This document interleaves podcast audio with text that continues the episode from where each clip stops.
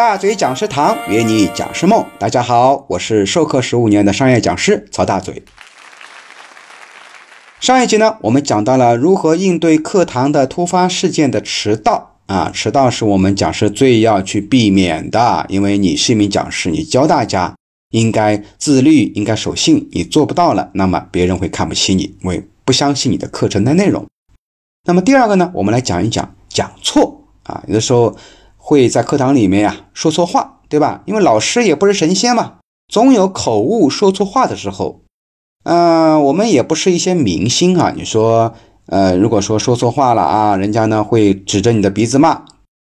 那么在课堂里面，如果我们说错话了啊，如果是个小错误，也不要很刻意的去认错，因为你去认错了，反而你在提醒大家在关注这个错误。比如说你的 PPT 里面的字写错了啊，有一次呢，大嘴老师呢也是写错了一个字啊，我写的是客服怯场，就是在 TTT 里面啊，客服怯场。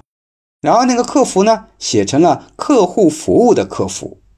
哎，有趣的是，连续上了好几次课都没人发现哈。后来还是一位细心的坐在前面的学员提出来，偷偷的跟我说：“大嘴老师说你这个字写错了啊，不是那样写的。”哎呀，有点尴尬啊。不过错了就是错了嘛，啊，有人提出来就得认。我还得感谢这一位学员啊，帮助我指出了错误，所以呢，我给他加了分。哎。那么这事儿就算过去了。有的时候呢，我们写板书啊，也是，嗯，容易写错字。比如说我们现在手机玩多了，是吧？电脑玩多了，一直用电脑、手机打字，用拼音打字，所以经常会出现一种叫提笔忘字。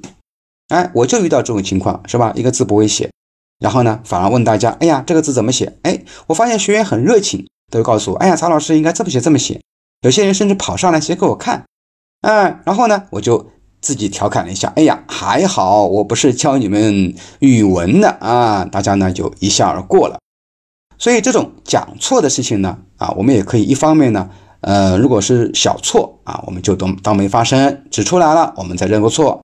如果确实显而易见的错误呢，啊，或者说一些影响到大家对学习的认知了，那我们得啊跟大家来纠正一下啊，我前面一节课讲的内容。